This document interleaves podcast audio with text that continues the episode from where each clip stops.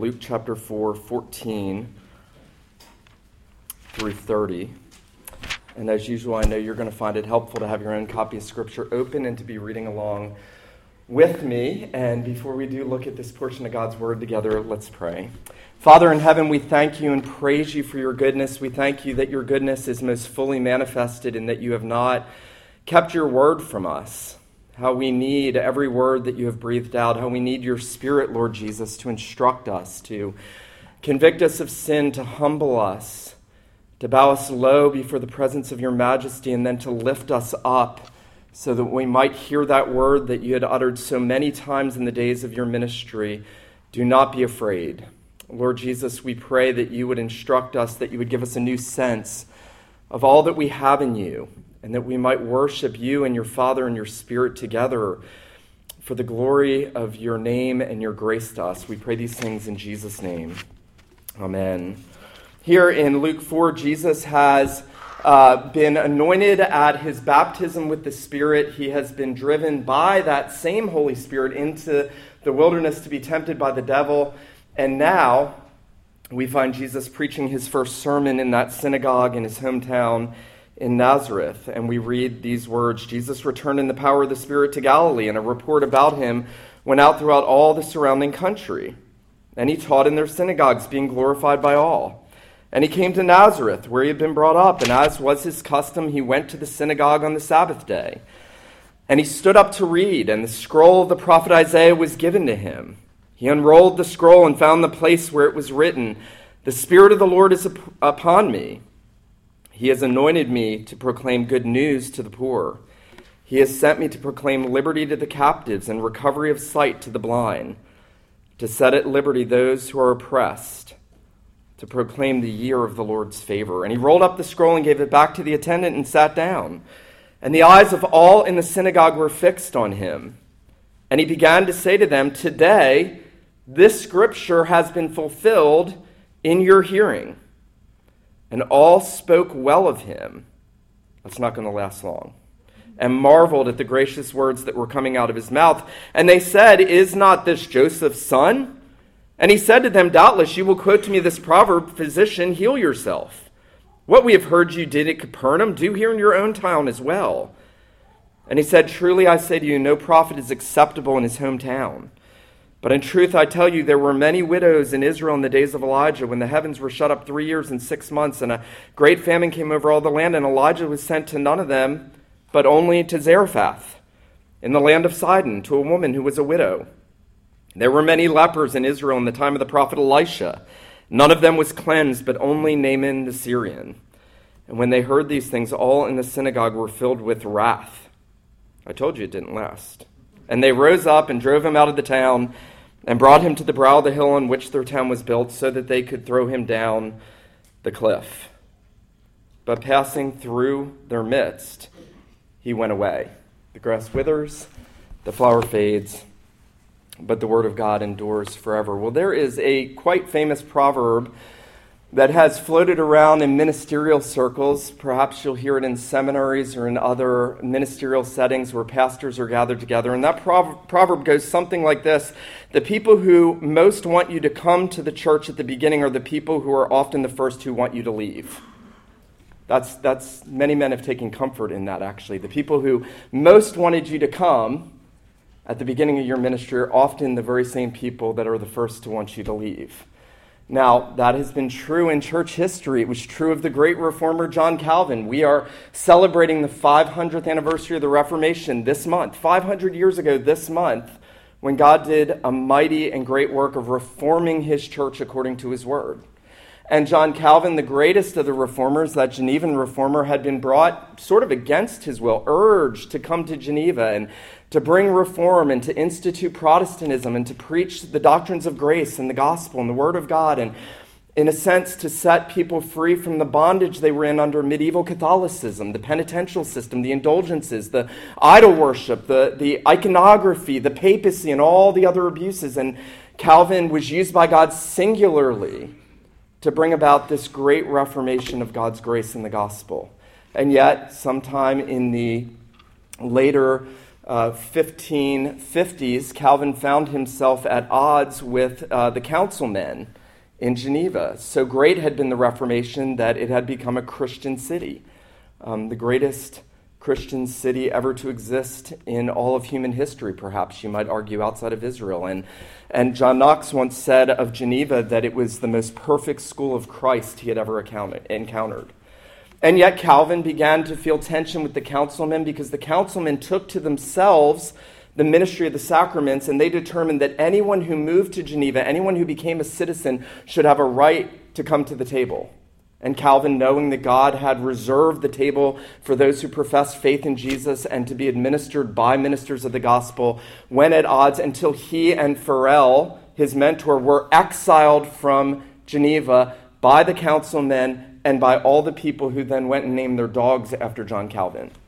Now, they will beg him to come back three years later, and he will begrudgingly come back to the same people that drove him out, who had begged him to come in the first place and God would continue to do great works, but that is actually not all that uncommon a story about the greatest of ministers in church history. It is not uncommon in the life of the Lord Jesus. Here at the beginning of his ministry, Jesus has been baptized. He has received that divine affirmation You are my son, and you I am well pleased.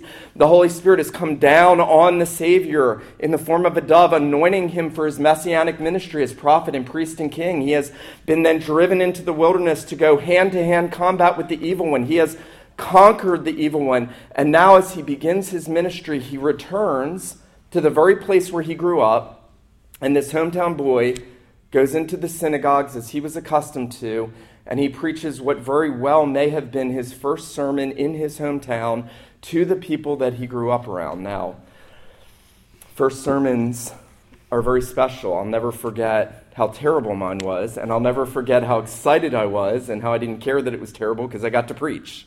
Um, Jesus' sermon is far from terrible. It is the best sermon you could have ever heard. Now, imagine for a moment, though, how many terrible sermons Jesus had to listen to. Oh, yeah. Think about this. Jesus knows the Bible perfectly. He knows it's about him. He knows, he knows how all of it imports into him. At 12, he knows the Bible better than the theologians, the best theologians in Israel. He astonishes them with his knowledge of the Bible. Now, think about from 12 to 30, how often Jesus would be sitting there. That is not what this passage is about. I mean, I'm right here. but he has to wait. His time has not yet come. And now that he's been anointed, now that God the Father has sent him out on his public ministry, his time has come. And so we're going to see this morning four things as we look at this. First, we're going to consider the hometown preacher, and then we're going to consider the hometown message, the hometown blindness and finally, the hometown malice, the hometown preacher message, blindness. And malice, well, as I've noted, and Phil Ryken makes this point so well, if anybody had a right not to go to church, it was Jesus. All the wrong sermons he would hear, if anyone could complain, my church doesn't preach the Bible faithfully, it was Jesus. And yet, Jesus is in the synagogue.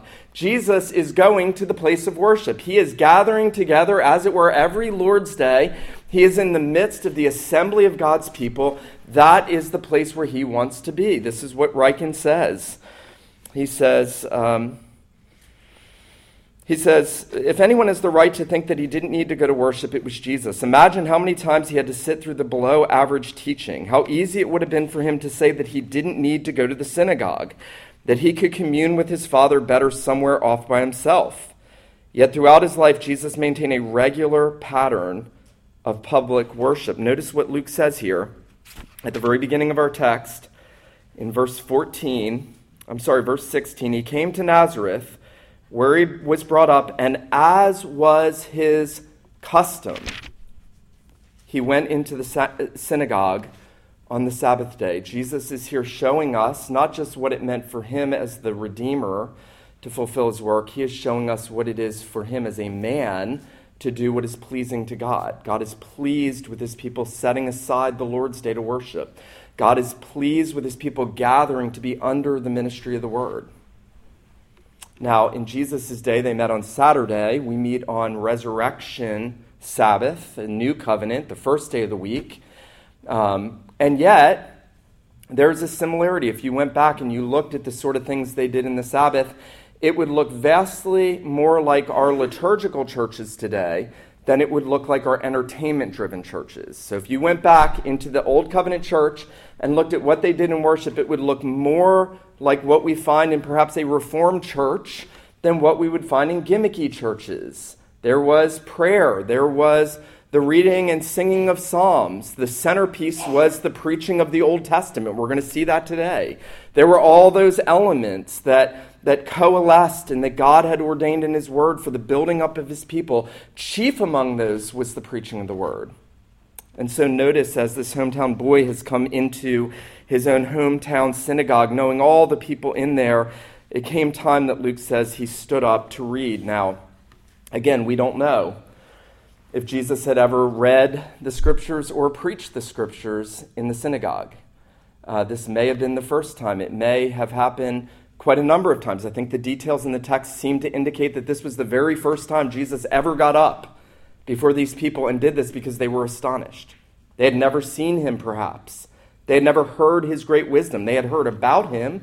They had heard about things he was doing from outside of their town, but now he's come home.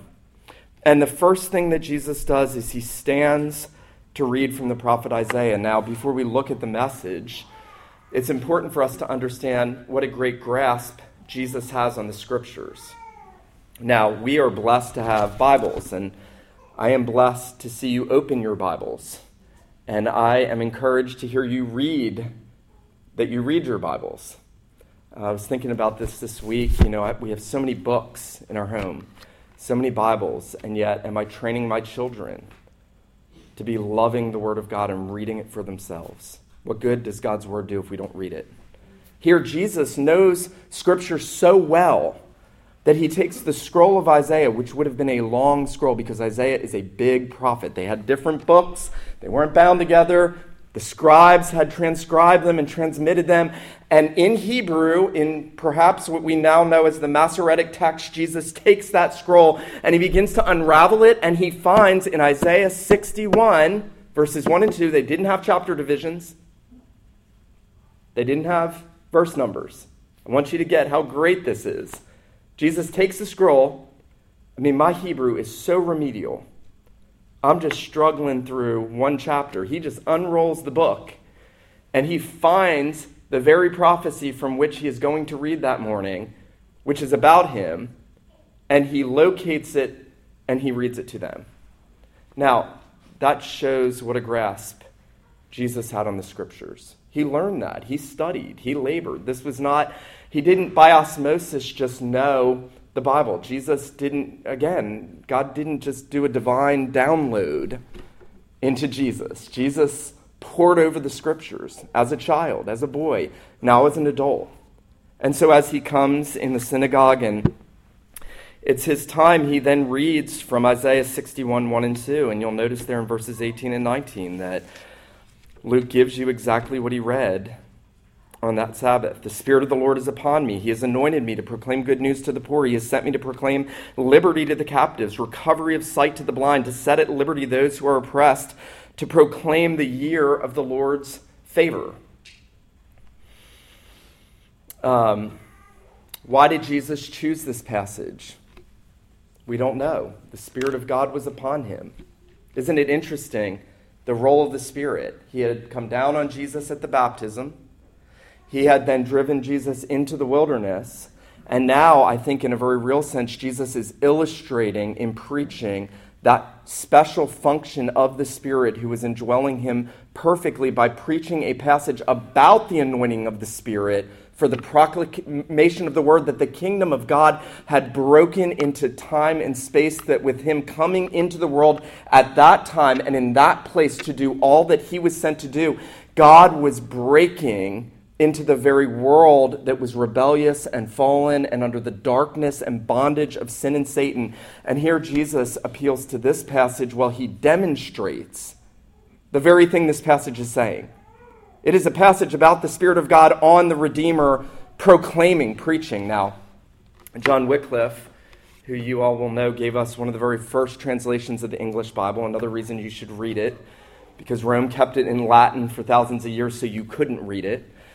And um, Wycliffe, who labored tirelessly to give us English, uh, the English Bible, once said in a sermon on this passage, on this very part of the passage we're looking at, that the greatest good deed that men can do is to preach the gospel to their brethren. You know, we sometimes fail to think of this. Jesus was a preacher. Um, preaching is demeaned in our day. People demean preaching. People don't want preaching. Uh, preaching is God's centerpiece of the inbreaking of his kingdom in the world. If you are going to heaven, it's because you're going because you've heard the preaching of the gospel and by God's grace have responded to the preaching of the message of God's grace in Jesus Christ. And here, Jesus shows us at the outset of his ministry that the main thing that he came to do, besides hanging on the tree to fulfill all things, was to proclaim the message of God's grace to sinners. Now, that brings us, secondly, to consider uh, the hometown message. What was it that Jesus was doing? Well, notice he appeals to a portion of Isaiah, and this is very important. If you read it in Isaiah 61 1, uh, it says exactly the same thing you read here The Spirit of the Lord is upon me. Now, Jesus is going to say when he comes to uh, do his exposition of this, of this text, he's going to say, Today, this is fulfilled in your hearing. That's, that's his whole sermon, or at least the part Luke highlights. Today, this is fulfilled. Now, that opens the question well, did Isaiah say this? Wasn't Isaiah the one speaking in Isaiah 61? The Spirit of the Lord is upon me. He's anointed me to preach the gospel to the poor, to proclaim liberty to the captives, recovery of sight to the blind, to proclaim the acceptable year of the Lord. Wasn't that Isaiah? No. It wasn't Isaiah. It was Christ speaking through Isaiah in the prophecy of Isaiah 700 years before Jesus came. And now in the flesh, the same Son of God is reading that and saying, This was about me. This was speaking of me. This was pointing to me. And I have come to fulfill this. Uh, John Calvin, uh, wondering how and trying to explain how it was that Jesus is, is saying, I was speaking in Isaiah, because that's what he's saying. Calvin says, as that redemption was to be proclaimed in the name and authority of Christ alone, he uses the singular number. The Spirit of the Lord is upon me, singular. Upon me. He uses that singular number, Calvin says, and speaks in the name of Christ that he may more powerfully awaken the minds of the godly to strong confidence. Um, by the way, Charles Spurgeon said if a man doesn't preach Christ, he should go home. Preach Christ or go home. that's all we have to preach. Incidentally, that's all Jesus had to preach. Isn't that wonderful? Jesus was a Christ centered preacher. He is the Christ. And he is expositing for the people what is happening. Well, we can imagine he unpacked this more. And what does, what does Jesus mean when he, he refers to the different people in the passage in Isaiah? Notice verse 18. He has anointed me to proclaim, and then he's going to give four good news or the gospel to the poor. He has sent me to proclaim liberty to the captives, recovery of sight to the blind, and to set at liberty those who are oppressed. Now, was Jesus speaking of the financially poor? Not preeminently, no. He was not. That would be a mistaken reading of this passage. Was Jesus speaking of those physically enslaved? No, not preeminently. He was not. Was Jesus speaking of those who were literally blind? He healed the blind, right? He cared for the poor, right? Not preeminently. And then is Jesus speaking of those who are situationally or circumstantially oppressed?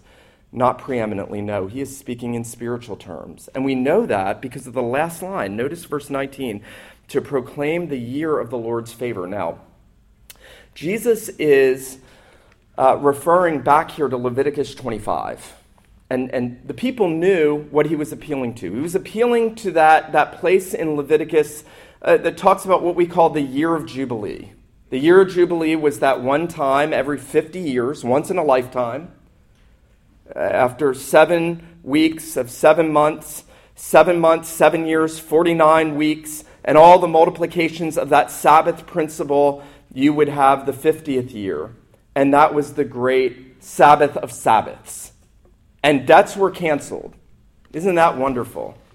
You owed $20,000 and you're listening to Dave Ramsey trying to figure out how to get out of debt. And Jesus comes along and he's like, just turn Dave Ramsey off. Remember in Leviticus, every 50th year, debts canceled, land restored. And those were all physical foretaste of ultimate spiritual redemption. Spiritual debts canceled, spiritual inheritance restored. It was never about the land and the debt per se. Jesus is telling us, and, and how do we know that? Because Jesus never cleared anybody's debt financially in the Gospels.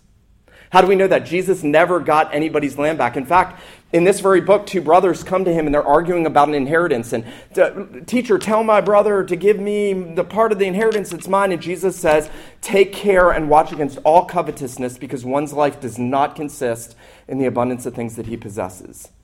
Jesus is not an arbiter, he's not a civil magistrate in the sense that Israel was hoping and looking for. He said, the year of Jubilee has come. I am here. The year of the Lord's redemption. The day of the Lord has appeared. The Sabbath has come. Rest for the souls of God's people. Forgiveness of sins. Those who are spiritually poor and know that they are, who have nothing, who know that they are nothing. That's what Jesus is saying. Jesus is saying that those who come to him know that they are poor. Those who come to him know that they are blind. Has that never uh, appeared to you as you've read the Gospels, the only people that come to Jesus are needy people. Um, we, we're all needy.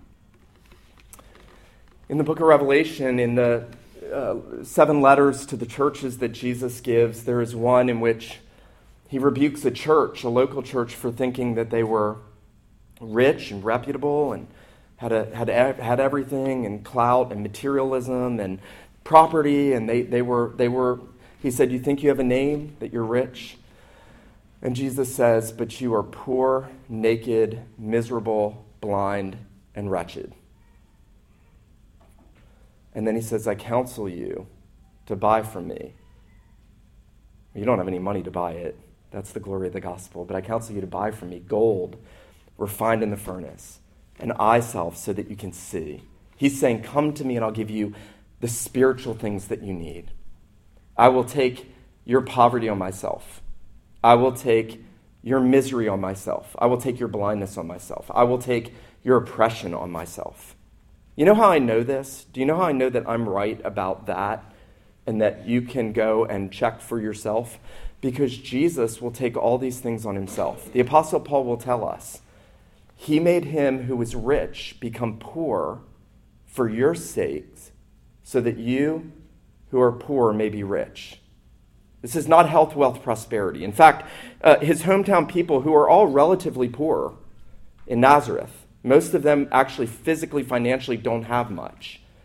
They, they're not going to get this. They're not going to see it. They don't want to see it. They want a king who will come, a politician who will give them materialism.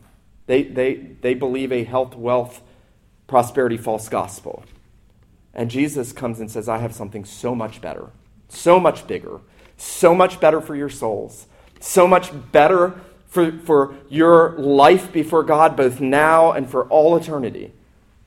And this is amazing. At the end of this book, you know what Jesus does? He, he tells us, well, actually, throughout the book, Jesus first tells us, and, and I went through and did this just for my own sake, but in, in Luke chapter 9, verse 58, he says, The Son of Man has nowhere to lay his head. Foxes have holes, birds of the air have nests, but the Son of Man has no. He became homeless. He didn't own any property. The infinite Son of God owned nothing. He had no house. He wandered, as it were, as a vagabond redeemer, healing and proclaiming the gospel, and yet he became impoverished. Luke will also tell us that he was taken captive in chapter 22, 54. They came and they arrested him. Isn't that interesting? To proclaim good news to the poor, liberty to the captives, recovery of sight to the blind. Luke will tell us in Luke 22 that he was blindfolded in his sufferings. I've always been struck by that aspect of Jesus's the, the one who made the eye, who made light, who controls the world, who enables you to see and to hear, himself was, in a sense, blinded on his way to the darkness of Calvary for your sin and my sin. The one who healed the eyes of the blind was himself blinded. That is absolutely amazing. And then he is oppressed. He's nailed to the tree, Luke tells us in chapter 23. You see, Jesus undergoes all of those things so that you and I can be not only the recipients by our ears, but the recipients by faith in our lives, in our souls, of the good news and the liberty and the deliverance and the restoration and the freedom that we so desperately need. That's what Jesus is preaching. What do you preach in your first sermon? That is, you know, you wring your hands. What can I preach? What can I preach? Jesus says this is what he preaches. This is the first thing Jesus preaches. Isn't that marvelous? In fact, in Isaiah 61, there's a little place where Isaiah is prophesying about judgment, and Jesus, for whatever reason, strategically leaves that out of this message. Now, people, they're, astound- they're, they're astounded they're marveling. They're like, "Who is this kid?" It's like it's like the kid that grows up in a small town and and is maybe bullied for a time, and then he goes on to become a celebrity or some famous athlete. Here is hometown Jesus. They knew him in the carpenter shop. They saw him walk the streets. They passed by. They had conversations with him. They had no idea that he could preach like this. They had no idea that he had knowledge like this. They had no idea that he could do all that he could do and, and they're, they're marveling. Notice verse 22 all spoke well of him and marveled at the gracious words. You can imagine uh, one man in the synagogue leaning over to his wife and saying, Honey, I mean, are you listening to this kid? I mean, this, is this the same kid we've known?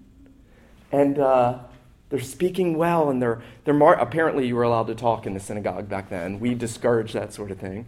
Um, and uh, and, and they're, they're talking well of him, and they're saying, what, what gracious words. Like, and, and I think they are, they are hoping in this year of Jubilee. They're, they're looking for this day of the Lord and they're waiting and watching in some sense. And notice when Jesus tells them, this is very important, verse 21, when he, when he preaches this message to them, he doesn't say, and this is super important, he doesn't say, Today this has been fulfilled before your eyes.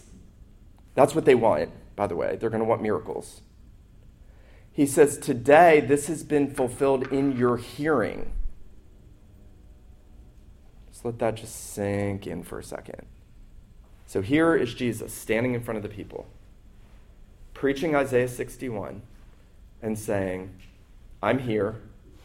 Today, this is fulfilled in your hearing. Um, everything about this passage, everything about the Bible, everything about Luke in specific is focusing on us. Uh, are we going to believe what we hear from the word that God has given us in Scripture? That's it. Everything in Luke is are you going to believe what you have heard with your ears? Right? Faith comes by hearing, hearing by the word of God. Remember Jesus said in Luke's gospel about the rich man and Lazarus, and the, the, the rich man's in hell and torments, and, and asks if uh, Abraham could just send one, somebody back from the dead, Lazarus perhaps, that, that poor um, homeless man who sat outside of his gates, who's now in glory because he believed the word. And, and, and he said, Please send somebody back from the dead. If somebody goes to them from the dead, they will believe and not come to this place of awful torment. And Jesus, in that parable story, perhaps says um, through Abraham, No, they have Moses and the prophets. Let them hear them. If they do not hear them, neither will they believe, even if some were raised from the dead. Um, at the end of this gospel, there actually are people raised from the dead who show themselves in Jerusalem, and people still don't believe. Yeah, that's how hardened and blind our hearts are by nature.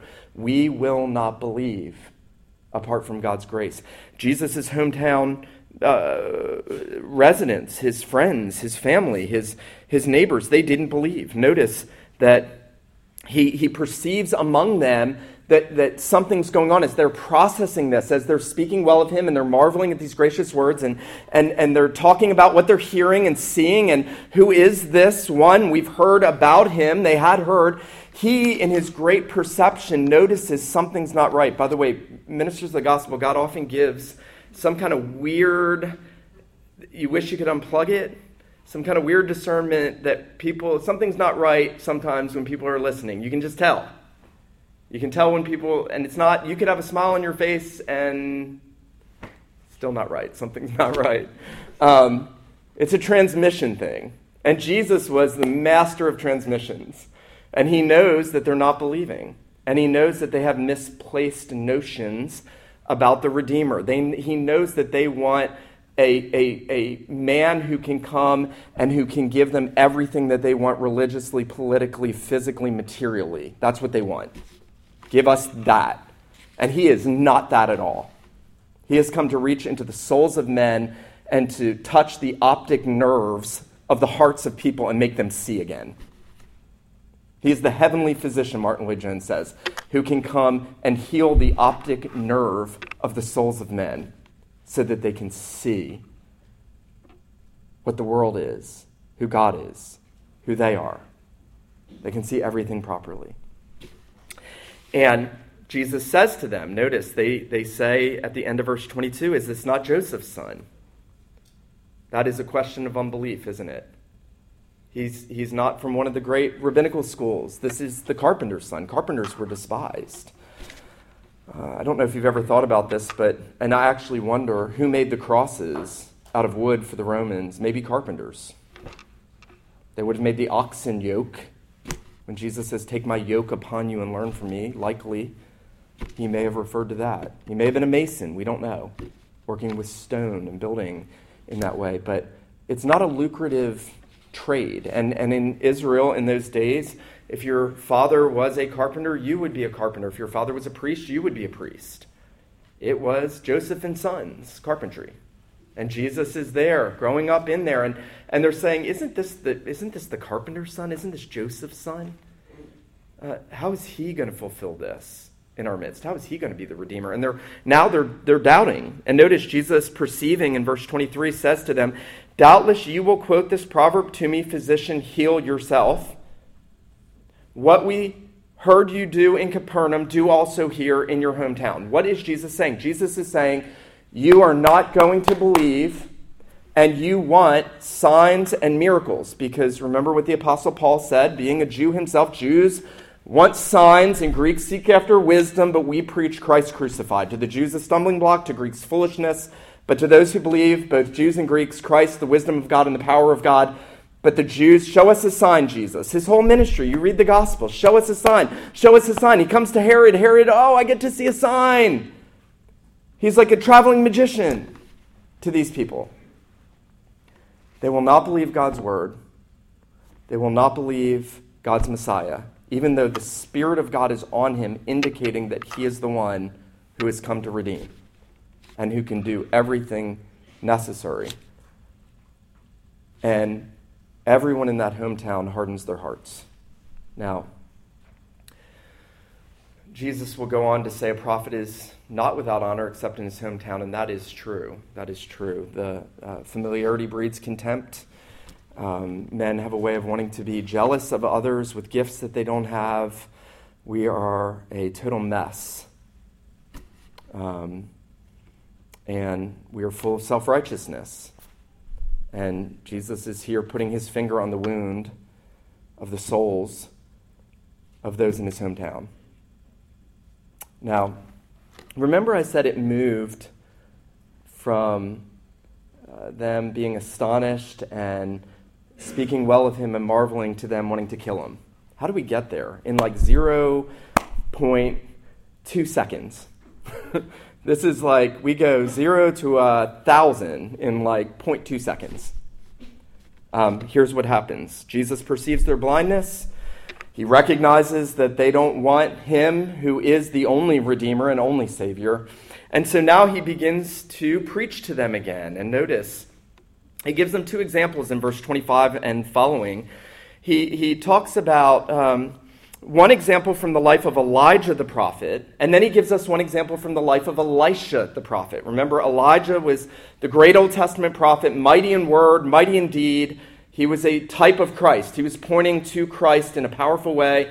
Remember, he was charioted up to heaven bodily, uh, the only person in human history whose body went straight to glory. That's how great Elijah was. And then Elisha, who was his understudy, who asked for the double portion, saw him go into heaven, got the double portion, did twice as many miracles as Elijah, and they stand as a picture in a very real sense of John the Baptist and Jesus. They were the Old Testament types of John and Jesus. Jesus is greater than John. Elisha was greater than Elijah. And there are many miracles and accounts in the life of Elijah and Elisha, but there were two in particular. Now, you have to keep in mind that Jesus has in view here, in this context, um, the fact that his hometown is rejecting him. And this is such what a great grasp of Scripture he has. So, realizing the situation, he tells these two accounts and he says, Look, there were many widows in Israel in the days of Elijah. But remember, Elijah is, is rejected by Israel under Ahab. They reject him. The whole nation rejects the greatest prophet God ever gave them. Greatest prophet ever. Greater than John Calvin. Hard to believe as that may be.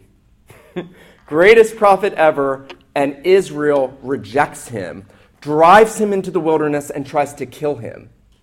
And so, what does God do? God brings him to a Gentile widow in Zarephath who has a little bit of grain and a little bit of oil 1 Kings chapter 17, I believe. Little grain, little oil, chapter 18 maybe. And, and Elijah, there's a, there's a famine, and Elijah says to her, You know, give me something to eat. God has directed me to you. And she says, If I give you what I have, then I can't go into my house. I was just going to go in, cook it, eat, and then die with my boys. We were just going to die. And Elijah says to her, If you do as the Lord has said and you give me something to eat, your, your flour and your oil will not run out. And you know what that woman does? Without seeing a miracle, she believes. She does the converse of what those in the synagogue in Nazareth do. She has no empirical proof that the grain and the oil are going to multiply. She has no reason to think this is true except God has said it through the mouth of his prophet. And she does it, and the oil and the grain never run dry um, with Elisha and the account Jesus gives.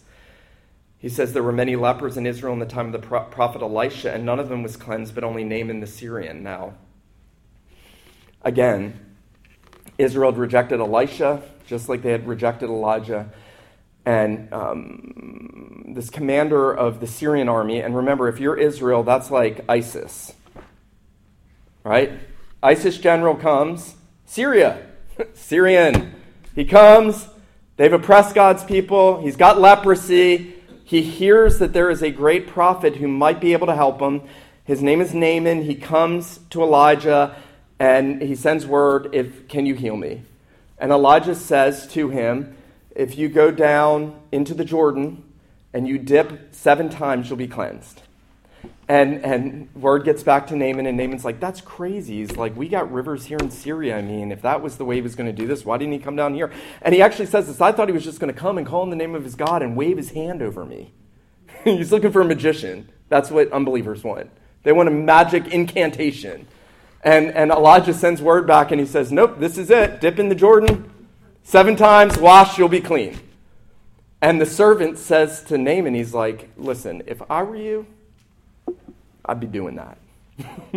You're dying of leprosy. you have no other chances. That's what he said. I think that he's right. You need to go do it. Naaman does what? The Gentile Syrian commander believes the word of God, goes to the Jordan, dips, washes, and is healed. Jesus has strategically chosen those two passages to tell the people that these unworthy Gentiles did what you're not doing in my own hometown. Now, there is, there is a word there for us. Um, one of those words is that oftentimes people that sit under the pure word of God in church history have become exactly like the citizens of Nazareth in this day and time when Jesus appeared before them.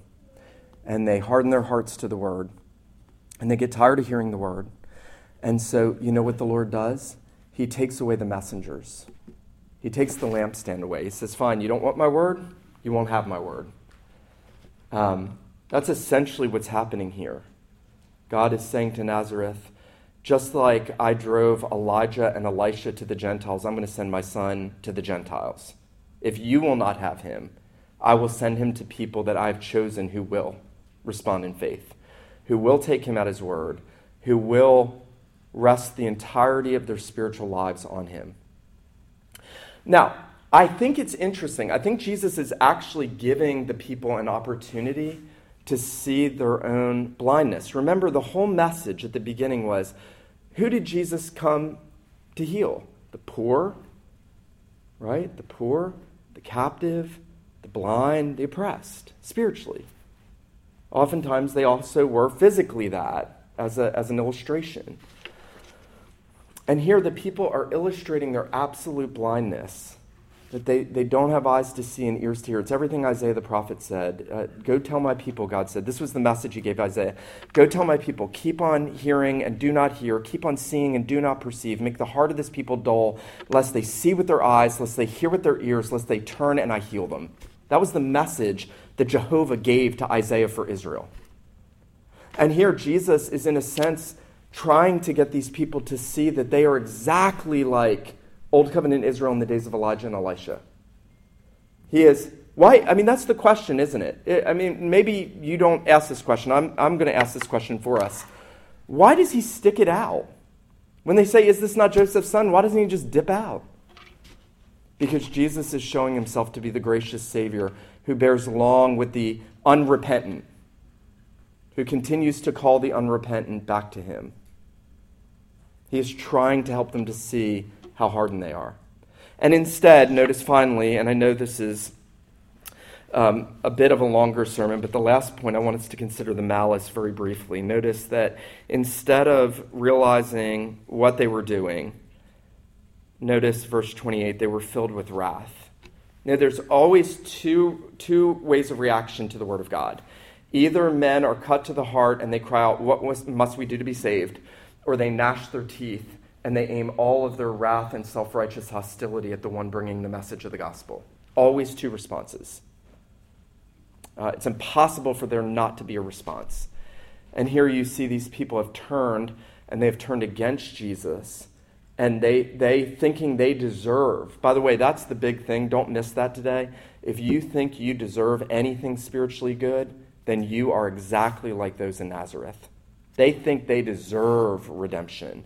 They, they think they have been fine, upstanding citizens and religious people. They think, how dare this kid come into our assembly and tell us we're blind? How dare he tell us that the Gentiles are going to get salvation? We're the Jews. They were ethnocentric, they were racist. They were saying, we deserve salvation. That's ours by divine right. And notice, that uh, in verse 29 they rose up and drove him out of the town and brought him to the brow of the hill on which their town was built so that they could throw him down the cliff. Now, there's more than one way to skin a cat, and there is more than one way to stone someone. You could either put someone in a pit and hurl big rocks at them, like people did to the Apostle Paul, till they were hopefully dead, or you could bring them up on a cliff and push them onto the rocks they are opting for this latter one. They are physically bringing Jesus out to stone him. They are bringing him out to throw him over the cliff onto the rocks. They hate everything about Jesus' message. If we can just get rid of this one, if we can stop hearing, all of our problems are solved. And then you, you got to love this. I'll never forget as a young Christian reading this. And verse 30, I was just like, did he just say that? But passing through their midst, he went away. It's just like, he just just walks right through them. They're left there. They're probably like it's like uh, awful show. Saved by the Bell. Time out. Everything freezes, and he walks through and and just goes his way. Um, but what is important for us to see is that in this first interaction in his public ministry and the response of the people and the rejection of the people, Jesus is giving us a foretaste of how his ministry is going to end. His time has not yet come. He's got to go to the cross. He's got to take all the sin and rebellion and hostility, the wrath of God, he's got to take it all on himself. And in this first interaction, he's showing us he came to suffer. He came to die. This is not how he came to die. He will die by being nailed to the tree, oppressed, blindfolded, captive, impoverished, taking all of our sin, all of our captivity to sin, all of our blindness on himself. And when we see that, and when you see that with the eyes of faith, then everything he says here in this sermon out of Isaiah you love. Isn't that marvelous? How did I go? I was converted 16 years ago, October 11th. How, how did I go from being so blind and dead in sins, hating everything in the scriptures, not wanting to hear it, wanting it to be just done, to loving everything in the scriptures? Well, I didn't do anything, ultimately. The Lord opened the eyes of my heart He's done that for you if you're a Christian. He's enabled you to see who Christ is. He's enabled you to hear what he said he came to fulfill. And he makes us love the truth. He is the heavenly physician who touches the optic nerve of our hearts and makes us see. Um, I want to leave you with this this morning. If, you, if you've never had the eyes of your hearts open to see who Jesus is and you know about him, you've heard him just like his hometown neighbors had heard him. Maybe you were astonished by his teaching. You're, you've thought, well, yeah, he's a great teacher, greatest teacher ever, but you don't see that he is the ever blessed God over all, who stands in the place of his people, who alone gives eternal life, who is the year of the Lord's deliverance, who gives back his people everything that we've lost in the fall. Then go to him. Go to him like the blind men in the Gospels who cried out, Son of David, have mercy on me. You know, I still do that. Not a week goes by in my life I don't cry out, have mercy on me. That is the, that's what Christians do. Christians go to Jesus and they say, Lord, I take you at your word. I believe that you are the one on whom the Spirit came. I believe that you are the one who delivers captives. I believe that you can open my blind and darkened eyes. I believe that you can give me liberty from the guilt and the power of my sin. And everybody that goes to him, gets that for which they go. There's not one blind person in the gospel who cries out to Jesus that doesn't get healed. And there's not one sinner in this world who goes to Jesus in truth, in faith, taking God at his word, who doesn't get the redemption that Jesus has secured for us. Let him who has ears to hear, let him hear this morning what the Spirit says to the church. Let me pray for us. Father in heaven, we know that there are many difficult things in your word and many sweet things in your word, and we thank you for a combination of both sweet and challenging things. We pray that you would grant us this morning increased faith. We pray that you would give us the grace to take you at your word and, Lord Jesus, to see who you are, even as you held yourself forth in the synagogue in Nazareth. We pray that you would give us all of the rich saving benefits that are freely ours by your grace. We pray that you prepare us now as we come to the table, and we pray these things in Jesus' name. Amen.